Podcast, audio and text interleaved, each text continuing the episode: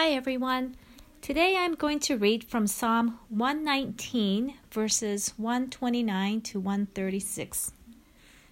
Your statutes are wonderful, therefore I obey them.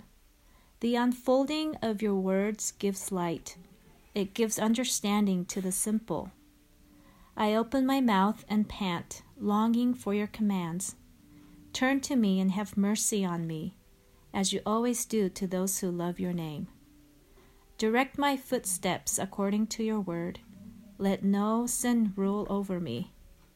Redeem me from human oppression, that I may obey your precepts. Make your face shine on your servant, and teach me your decrees. Stream of tears flow from my eyes, for your law is not obeyed.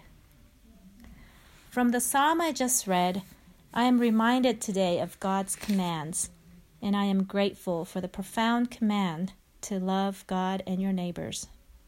At this time of quarantine and still the political unease, when our hearts are occupied with anxiousness, fear, confusion, frustration, God calls us to love, to love God and to love our neighbors. I am grateful for the command that gives me a direct answer to love. My family is driving out of state this week to celebrate my niece's wedding. And I have been worried about this event as most people will not wear masks there. They are not careful. I am about to communicate to our dear family how we plan to be careful at the event. I'm nervous because I know where they stand. I'm fearful because they will judge me. I hope I can convey our joy and desire to honor their marriage and their new life together. And I hope they can see our love for family, even when our actions may not be perceived that way. I choose to love my family, and I am grateful. I am loved. Dear God, thank you for your commands.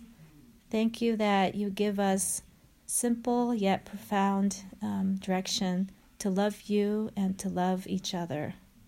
God, I ask that you would uh, fill my heart with your love, knowing that I'm loved, that I can communicate to my family that we love them no matter how we act or how we where we stand in our differences.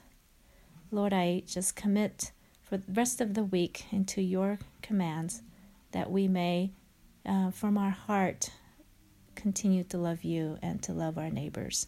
In Jesus' name I pray. Amen.